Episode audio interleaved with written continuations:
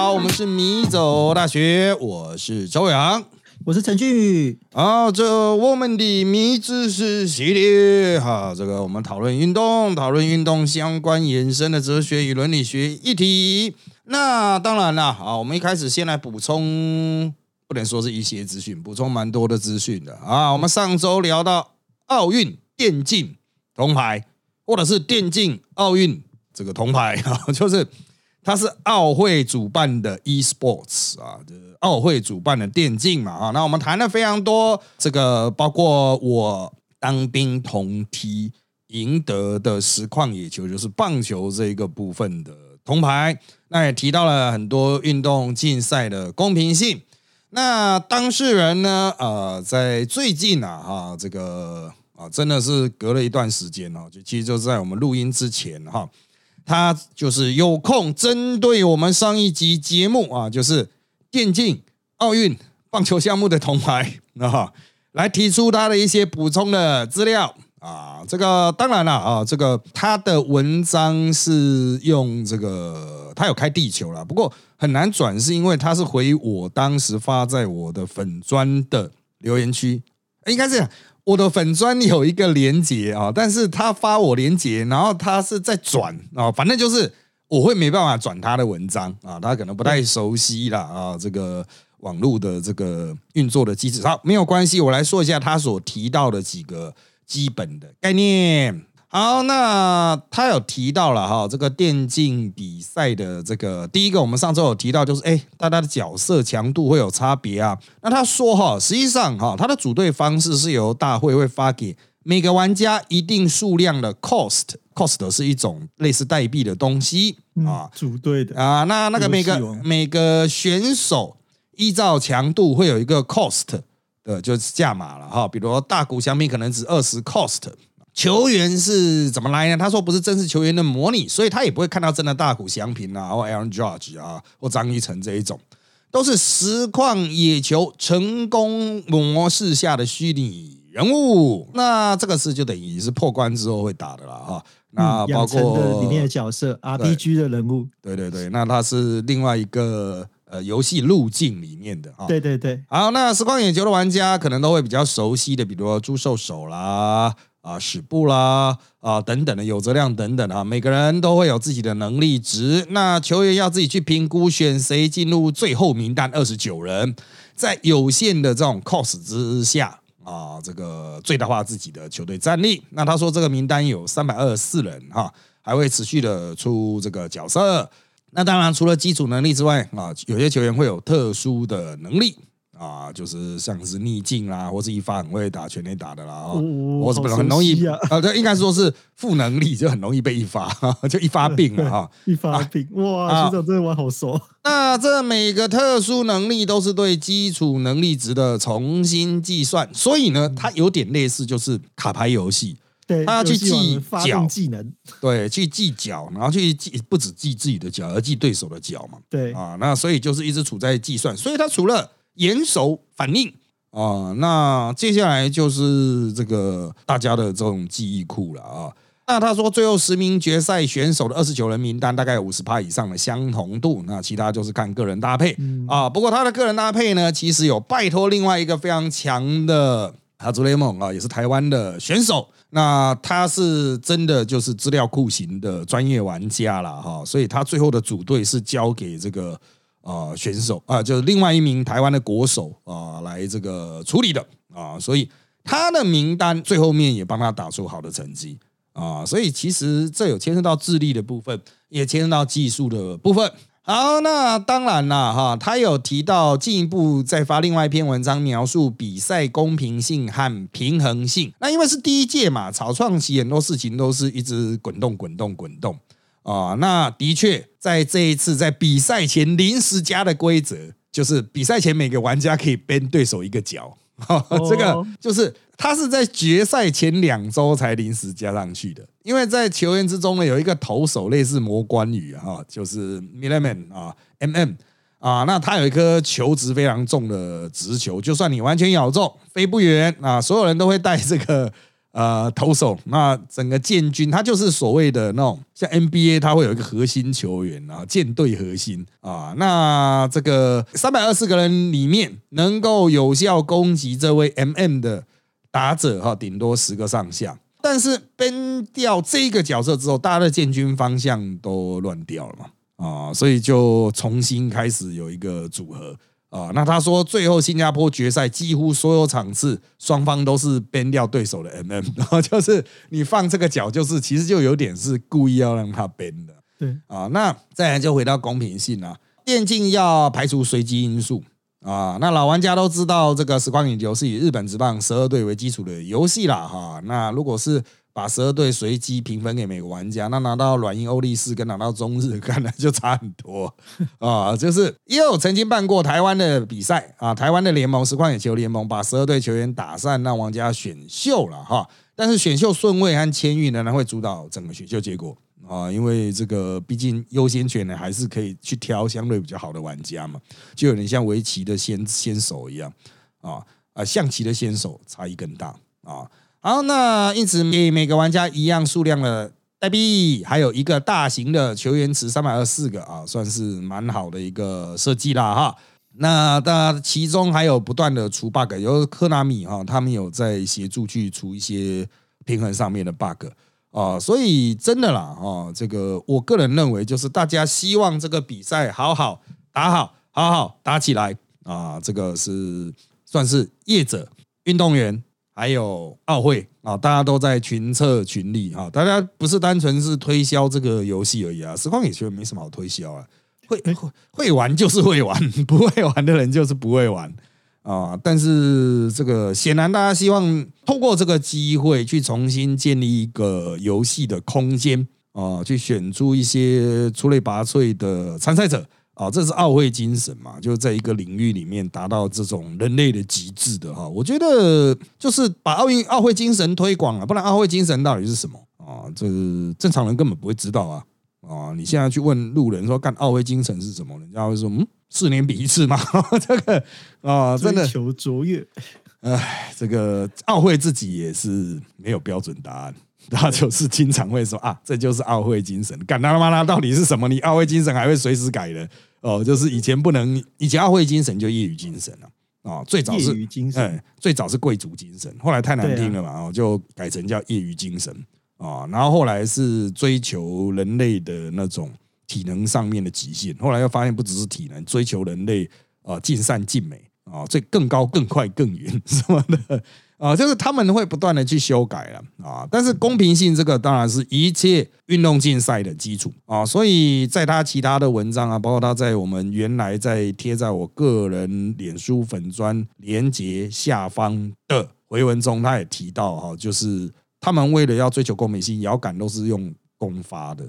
哦，所以就是还是大家要经过一段时间的适应，因为对专业选手来讲，公发的当然了哈，就是大家就是就用公发的，像哎，你们不要以为那种合一规格认证的那个设备哈，有那么容易确认呢。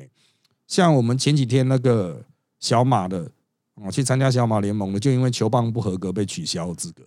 对啊，这个就是比赛器具真的就公平性会重要。当然你会说，干你有认证没认证有差那么多吗？就是。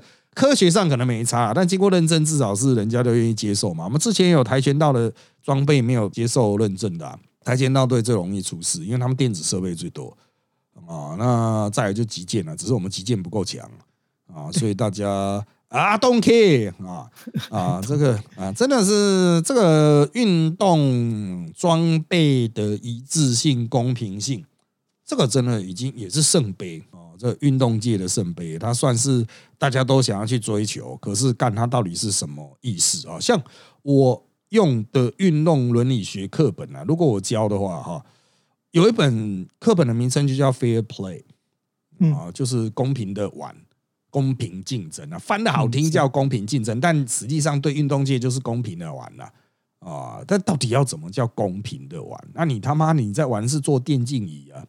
我是做那种什么太师椅啊，那 看来就可能会有一些不公平哦。这个很细节、很复杂啦啊。那当然，我们这个希望我要再再绕一圈去讲，就是你会说啊，那大家都发一样的东西，不就公平了吗？可是哈，如果你是要追求人类的极限，那是不是要让允许他们能够使用一些更能够展示人类极限的器具？哦，哦，是不是就是他这样才顺手啊？比如说我是一个超大胖子啊，你要给我大一点的椅子啊，操，啊，给我大一点的握把嘛，不然我手指这么粗，按到隔壁键怎么办？啊，你那 Switch 这么小一个靠背哦，啊怎么办？这个就是真的，运动界真的会说啊，对吼，该怎么办？哦，我今天运动场上的休息区的座椅，有些人坐哎刚刚好，有些人一坐干塞不进去啊，真的塞不进去，怎么办？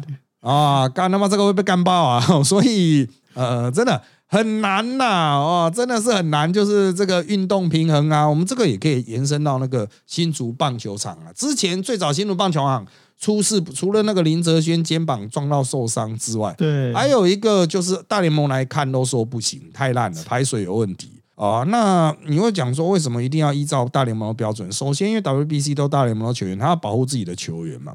再来就是球场的形制是经过很长的经验去慢慢发展出来的，像现在大巨蛋啊，就是在那个国父纪念馆站的大巨蛋，到底能不能打棒球？而这个问题其实是一个假议题，就是你要乱打一定是可以了，但是你要经过国际比赛的认证哈。其实棒球场有一些限制，那中职有一些额外追加限制，大联盟有一些追加的限制，然后国际棒总也有他自己追加的限制啊。那现在是要怎么办？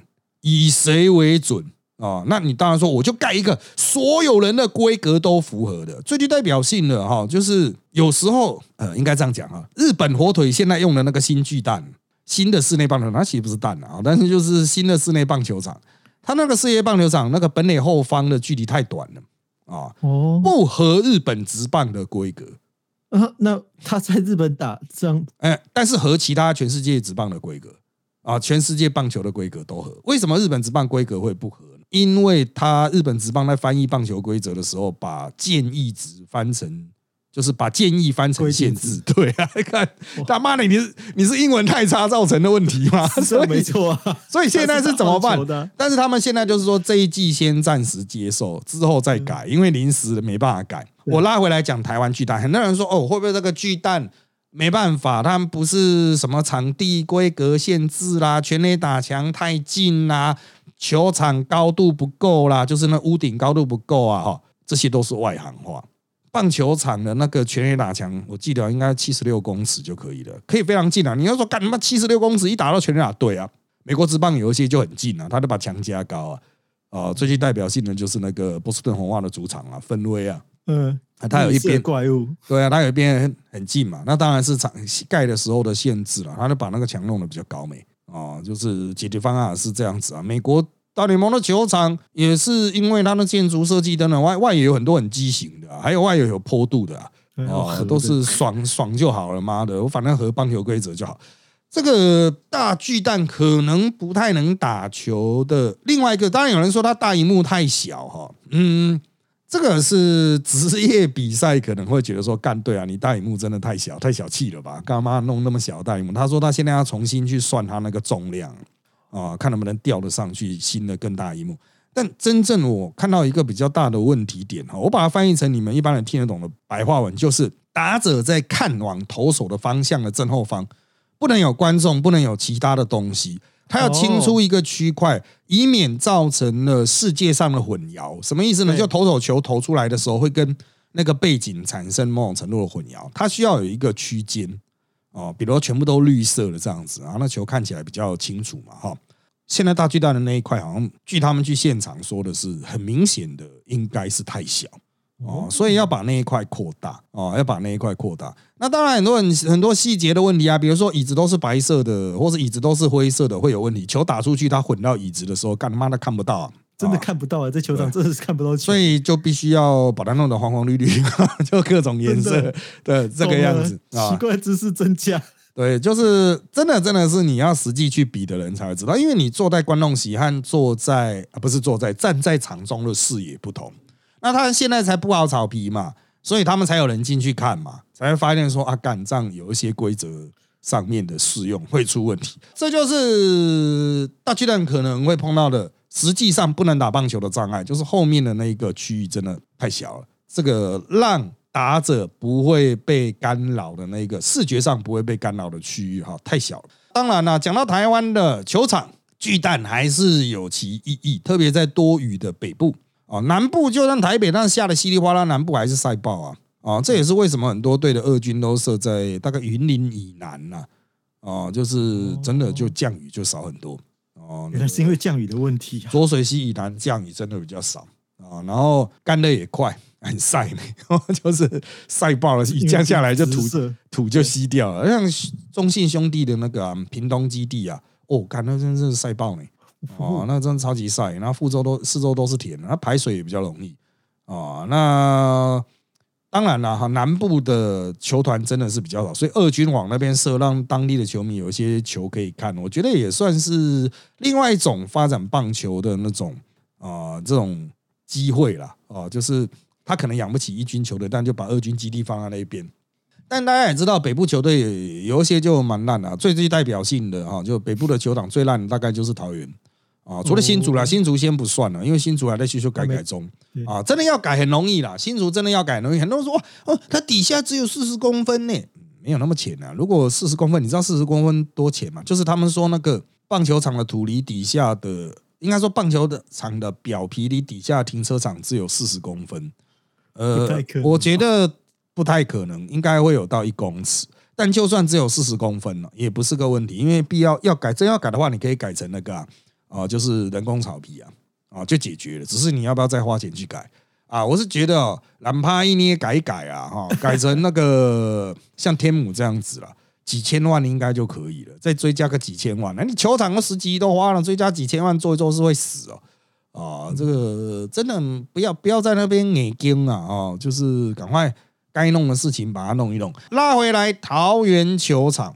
桃园球场的问题就是排水极烂，加上西晒。我看他那个西晒真的宇宙靠北。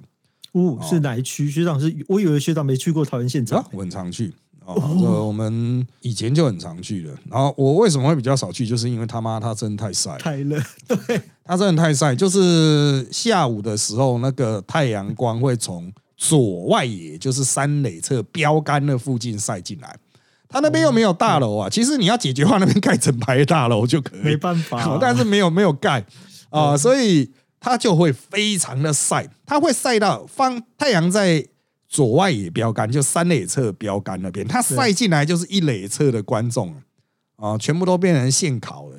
哦，所以我真的要做三垒。我想说，我下次不要礼拜日下午两点来，实在太热了。你应该做三垒的，其实应该做二楼了。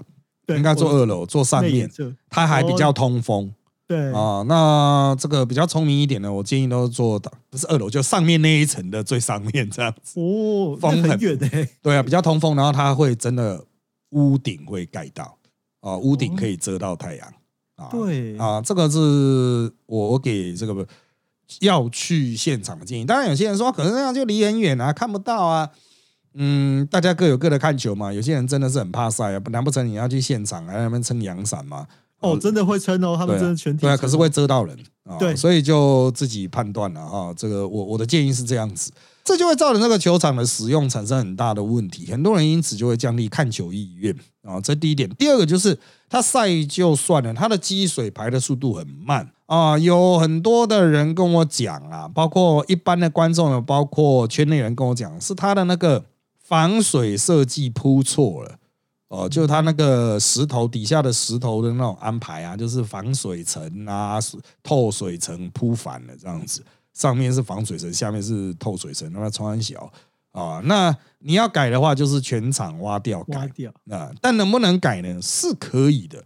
可是桃园球场利用率真的太高了。因为那是乐天球团重要的生产工具嘛，你要嘛就是哈下定决心做一个大工程，把它整个挖起来，花五到六个月啊，密集施工，把它整个改掉。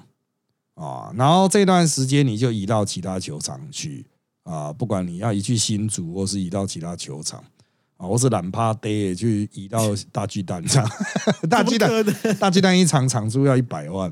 啊，已经降价一半了，本来是两百万啊，那真的是有点贵了啊，就是一场一百万呢，就是一万人的话，每个人也要摊一百块哦，可是实际上要卖到一万人很难呢嗯，大啊，概这个不太可。能啊！哦，这个五六千的话，每个人就要摊两百块。对于球团来说，干嘛我去这边打功德了 打？功德，那五六千人在其他球场早要盈利了，他们一般抓都是两千人，基本上就是可以回现场的本这样子啊。两千人进场的话就可以回本。不管怎么样，它那个排水很烂呐啊，那就很容易一下雨就挂啊。嗯一般像天母下雨大概半小时就结束，就可以打扫打扫就就开始比，因为它是那个人工草皮嘛，水就直接透到底下管子就流掉了。然后他只要去把那个内野的一垒包区还有投手丘盖起来就好了。对啊、就很简单啊。可是像那种桃园哦，我看到那个下雨之后两个小时了哦，那地上都还有积水，干那真的太屌了啊！这是完全不透水啊啊！所以真的观众的耐性都会被磨掉啊，因为你停赛就永无止境的等嘛啊，到底能不能打？然后球团为了避免延赛啊，为了要要赚钱呢啊，他又不想啊再调整啊，真的这个就像癌症一样，或是慢性病一样。我个人的建议是哦，哎，就把它改一改了，不然你是还要继续烂多少年？你那球场不改进哦，没办法。没办法把它拉伸，像他最近不是有在推那个外野，又开始推出什么烤肉席还是什么席、啊？哦，哦有，可是我好像只有看到味全，我没有看过乐天在烤肉。有有有，乐天有哦，他外野哦现在有，还那边还会派那个呃女孩去那边跳舞。哦有对，所以嗯嗯，可是那里真的很晒，所以他在那边也是要架阳伞哦。那那个球场要满到那一边，大概真的要那个蜂王站了。哦，对，我要补充，对，因为我才刚从下雨停赛回来，七月二号最后一场，哎，就是那时候因为是礼拜日的五点，但是我一进去，他们就直接宣布说，因为那个桃园的积水问题，他就直接延长到五点五十，然后我们就想，哇，就是坐在那边整整就是这狂晒，而且嗯。那个晒法是终于到等到五十五。五十开球，然后好像只打了一局吧，然后又瞬间就是因为雨又一大，然后就直接说再停一个小时，所以我那时候真的就是体验到了下雨停赛的时候观众在干嘛，因为嗯。就是桃园乐天球迷他他们都非常熟熟悉这种停赛，所以那个整个里面的那个各个吃的东西大家都排的超整齐，然后我完全都不会觉得他们会有烦躁什么，我觉得这真的太厉害，就是他们每个动线什么的，然后坐在哪里，然后那个食物什么，而而且就是我在。因为我比较常去新庄跟桃园，我觉得那个桃园的食物真的是设计的比较产线比较丰富、欸，他们什么东西都现榨，然后饮料什么都现调，而且我更讶异的是，就是在那个桃园的棒球场的，就是饮料店的。那个员工跟就是收费的那些人，他们甚至是拉拉队等级的漂亮，我都觉得，嗯，怎么会？就是为什么连那个收费的人都这么这么的华丽，这是让我觉得超讶异的。这个他的全员主场经营比较久，那么十年一定有了。对，啊、所以他的主场经营比较好。那富邦没那么久啊、然后富邦他也牵到新庄球场的纵深问题，所以他没办法在里面料理，很多东西都直接从外面交货，他只是有一个摊位啊。对啊、所以他就是在里面卖卖卖卖卖到没有，或者在里面收订单，收一收收收，然后你再从外面进来，也因为他这个纵深不够。哦，就那现场产能就拉不起来嘛。如果人真的很多啊，就像那个鸡蛋糕，他妈的要等到两个小时哎、欸，超真小的，啊，所以呃，我认为哈、新庄球场它其实比较偏向于二军球场啊，就是它以前早期的时候哈、真的就只有两三摊啊，就只有大概职棒十年的时候吧，那距今二十几年前，他就已经在，然后。呃，那时候还有三商队啊，职棒十年的时候还有三商队，我记印象他就有一个临时的三商巧福，三商巧福吃牛肉面嘛，好帅对啊！，就在球场里面吃牛肉面，然后嗯，还有拿玻璃披萨，因为都三商了嘛，啊，然后就一个店员而已，或两个店员而已啊，因为那个时候也没什么观众嘛，啊，一两百人、两三百人嘛，啊，那他就是 就是很轻松的在那边煮，那个时候感觉还应应得来，可是现在你都几千人、万人，他整个球球场的动线。呃，摊位的这种供货能力都受到很严苛的考验啊、所以实际上这个球场就是要么就是你要大改啊、你要再增建啊、增建相关的整个服务设施，否则你像你现在商品部还是在大的商品部啦，还是在球场外面进去啊啊，他在那个旧球员通道那里面有一个在一楼的大的商品部啊，是哦，嗯我都只在二楼。啊，所以真的就是整个动线都不顺。因为我以前是球团后援会的嘛，所以我还蛮常进去底下那个区域的，也很小哦，就是包括球员的空间什么也都小小的哦，所以我就觉得这个球场就是它它其实要么就增建啊，但其实旁边左右都还有空间呢啊，这个是整个本垒后方本后都还有空间呢啊，就是那个售票处往再往外推嘛啊，实际上它还可以增建呢。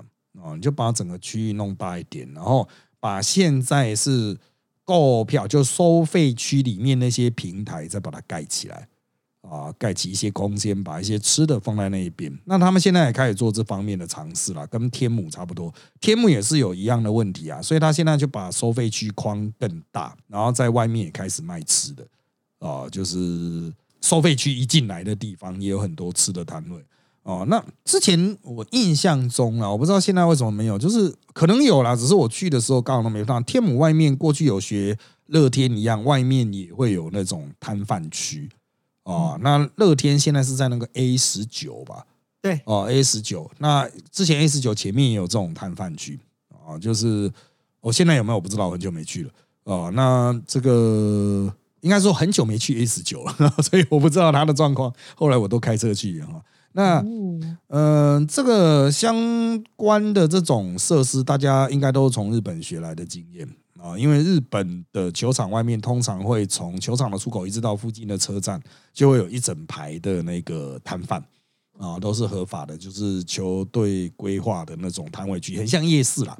啊。那其实这个就可以去疏散掉场内的购物人潮，不然场内真是人多的时候，人少就算了，人多的时候，干他妈的排山小。哦，买一个饮料一百五十几号，冲很小啊！那他妈你是不会就直接全部做好放在那边给大家拿啊？真的，我觉得怎么去应应瞬间人流啊？怎么去做这个？这个是很重要的经验，它也是球场服务的一环啊。那在下雨天的时候哈，能不能去想出一些，比如说透过大荧幕进行的活动啦啊，或者是当然改善球场本身的那种适宜比赛性、试赛性。我觉得是真的是大家应该要好好认真去思考，就是我们真的不能不是在炒创期了。现在总是会有那种老球迷出来靠背啊，说啊干以前球场更烂啊，怎么样？干台湾数一数二烂的球场，妈的我全部都去过好不好？因为我就 就是以前职棒的后援会出来的。干旧新足球场，当然很多人说现在新足球场已经很好了，没错了。但是那是跟旧新足球场比啊，哦，旧新足球场是以前台湾最烂的球场。哦，这个烂的极限哦，真的跟大学或是河滨球场的程度差不多哦。然后他的球员尿尿是跟观众一起尿的啊，就从旁边一个小门就走进来，然后在那边尿这样子，大家就在那边排队，球员跟你一起排队这样啊。然后就是水啊，球场的土比较高啊，水会流流到流进来，如果下大雨的话，会流进一楼的那个大厅这样子，就是很烂，然后四周都很狭隘。啊，然后座椅都被观众拔了丢进场内，所以大家都坐水泥地这样子啊，就是 灯又很容易爆炸，哦，就是烂哦，所以大家会觉得哦，现在这个看起来好歹漂漂亮亮，没错啦。新竹球场不愿意迁建，在原地改建哦，当然可以就地提升，可它的腹地就相对狭小嘛，这是一个。那另外很烂的，包括旧台中球场，现在还是有在用啊，就那个台体的球场。啊，台体那个球场就是只棒，他前二几年都在那边打吧，一直到洲际球场弄好啊，兄弟才在那边正式扎根，才让大家习惯去洲际看球。洲际看球就比较像是一个美式的球场，大家开车去，旁边有巨大的停车场这样子啊。但是它的大众运输是真的比较不便啊，就是没没什么捷运了。啊，捷运都要接驳这样，还有接驳到高铁超远哦，所以这样子如果台北到台中开车大概要多久？学长，我这样开呃，你如果直杀完全不塞哦，哦，完全不塞，强调是完全不塞，大概两个小时多一点可以开到球场，因为它有快速道路直接到它旁边啊，那就是就开车来说，就真的很美式的感觉啊。但台中人应该绝大多数骑摩托车了啊，开车的也是有了，应该没那么多啊，因为台中比较不容易下雨啊，所以。我觉得球洲际球场会变成台湾的指标大赛的专用球场哦，就是除了兄弟球团有，就中信球团有认真经营啊维护之外啊，也跟它的一些地理优势是有关的，包括就是比较不容易下雨啊等等的哈。不过它的容量还是，就台湾最大球场只有两万多，对外国人来说是很惊讶的事情，所以才是要回归巨蛋了，好歹要有一个三四万的吧。啊，就是不管你要办一些大型活动，或是办一些大型国际赛会，才有一个塞得下人的，不然真的哈，就是买不到票是一个很奇怪的事情啊，就是难得终于票可以卖得掉，却没有那么大的球场啊。那当然了，是不是台湾需要盖一个很大型的室外三万、四万或五万甲子园那一种，然后是道奇那一种超巨型球场？呃，在大台北地区当然是不适合。第一是没有这种地，再来是他妈真的太容易下雨，而且现在真的爆热。我们录音这天会到三十六度，干他妈的这个，难怪对，这这大家怎么看球？哦，去现场真的是会变蒸笼呢，因为现场人又多啊，然后又是在外面晒啊。哦，对，我要讲就是我这一次补赛，我我因为就是临时要去看，因为我的原本天王的法香区的牌。那个电子票被直接退票，所以我就只能买。然后我一进去的时候，大概体重是一百二十公斤的人就坐在我旁边，然后我就真的感受到我要做一张 A4 的纸。然后最干的是，就是那个人还很 nice，就是他还会让让位置，然后我们会前后坐，所以两个胖子挤得下。嗯嗯。可我们最干的是，我们我们坐在就是十六排。然后十四排是一个走道，嗯然后正常来说那样子的视野是看得到的，嗯，可是不知道为什么就有那种天兵，我们的十四排那一排的全家人他们是站起来，而且还垫垫高，然后手上还拿大毛巾拉长。所以等于是我们从十四排之后全部都看不到，然后怎么样？后面怎么样骂脏话什么？他们也死也都不敢，然后就觉得超干的。我想我以后绝对不要买十六排以后的位置。嗯，这就是为什么我们几乎都买第一排啊，看球几乎都是买第一排，不然就是很陡的，像天母那种上面很陡的最后面。对啊，就是最后面你后面就走到啊，然后也是旁边也走到这样，我都会买这种啊。所以推荐给大家哈，你不要想说挤在中间，哎。有安全感屁，保证很不方便。要么你就是第一排，但是你要确定前面没有栏杆会挡到。对啊，那你要么你就最高，很斜的那种最高。哦，这个有些人说要很近我才看得到啊。哦，这个经验不够多了啊，经验经验不够多了。哦，我们是老经验，所以有些人说专业球迷会做本垒后方，对。可是那是业余的比赛，根本没人看，然后大家拿测速枪在那样子遮。你他妈你球探吗？干，你不要以为你是球探了，你根本看不懂，好不好？你坐那么近，你怎么夸小啊？后面都是网子啊啊！我现在都已经知道要避网子了，好不好？啊，你有一个网子在前面一直挡着，你就是飞蚊症，是你他妈你是要看三小，所以其实这个我小弟看直棒，虽然没有一千场，但是也应该蛮多场的，好厉害啊！就是票价就可以买台车嘞啊！可是我以前是后援会啊，不用钱的，哦，我们是用证件进去的。啊，对啊，就是这就是为什么我我后来终于再次带小孩进场的时候，我就跟我那个儿子女儿讲说啊，我以前都在前面那那边打鼓的啊，蹦蹦跳的那一种。然后我儿子就指那个乐天那架飞机说啊，那你们以前也有那种东西吗？我说干没有啊，那个那个不知道什么时候多出来的，以前没有啊。不过那个乐天的那个阿杰杰哥哈，真的是我这个时代。一直哦，一直到现在，对他跟我完全，他他比我还慢进去，很小哎，哎，他看起来很年轻哦，都完全不老，所以那个时候我就在板上跟所有当时中信后援会、中信金后援会人说，干杰哥根本没老，阿杰阿杰根本没老，因为他年纪比我小。啊，他是比我晚一点进来，我跟他超级好的。啊，对，以前在后援会，对对对，可是他现在十几岁还跳动，我觉得真他妈太厉害。乐天有一个阿比啊，就是他甚至那个脸是长得超杰尼斯，然后他每场都也是跟杰哥做一样角色，我都觉得哇，这真的超梦幻，真的会有一群他的粉丝专门为了看他啊。当然呢，就是这个他们现在就是真的朝偶像化经营了，我觉得这是一个正确的方向啊。那他们最近之前不是还有一周复古周？全部恢复复古的那种敲锣打鼓的，对那种喊法，我觉得就是啊，对，嗯，台湾就是的确有过这个时期，不过现在比较好了，因为以前呢就是大家都摆烂，行礼如仪，当然观众就没那么多了。好，那时间关系，我们今天就差不多到这边喽。那如果有任何意见，请到 YouTube 留言给我们，或者到我们米走大学的粉砖留言给我们喽。好，谢谢大家收听，就到这边喽，拜拜，拜拜。